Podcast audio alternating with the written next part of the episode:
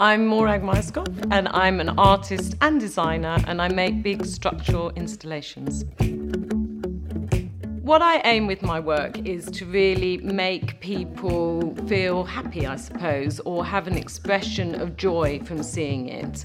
And it goes a bit deeper than that as well. It's about belonging. I often work with lots of communities and we try and bring people together. So I think that's what I'm trying to do sort of bring people together and have a sense of joy. I think um, because we do lots of installations around the world, and often we don't quite know how the installation, because we don't come from that place, so we're not as familiar with that street or that road or that square as if I did something in London.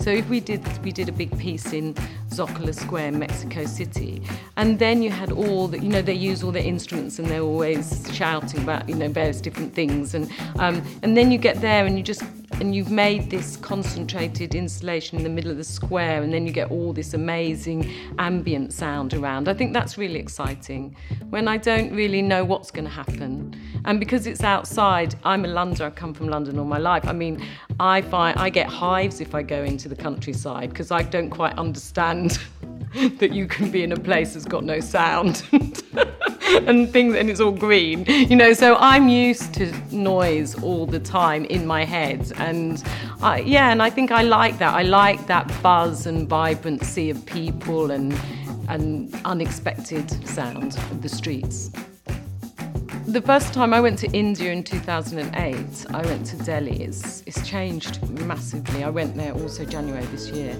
Um, and I found that just like blew my mind. It was just sitting in the back of the car with all the um, lorries hooting all the time, and you're in the car for three hours. And so that was just like a whole other level of noise.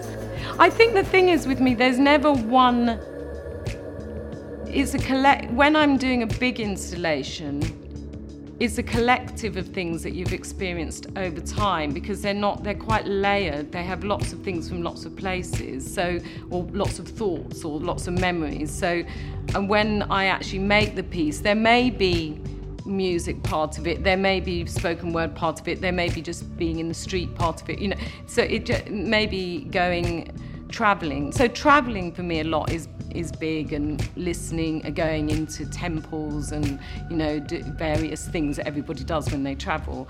And and that so I just sort of I'm a bit like a not a sponge but I, I sort of collect things inside. And then when I'm doing an installation some of those things come out. I really really love Fred Astaire and Ginger Rogers and so when I did the bandstand I've always wanted to make a bandstand and when I was a little girl, because there was nothing to do when I was little except for watching black and white films in the summer, so I love Top Hat. And there's a scene in Top Hat where they're singing and they're dancing and they're in the night in a, on a bandstand.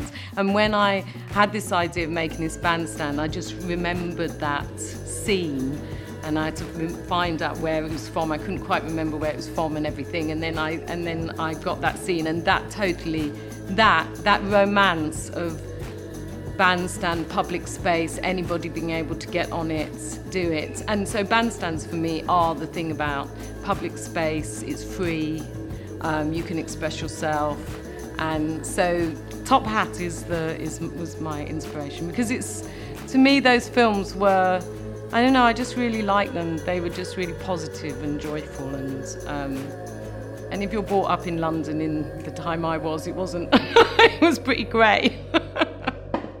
so it was nice, all those films.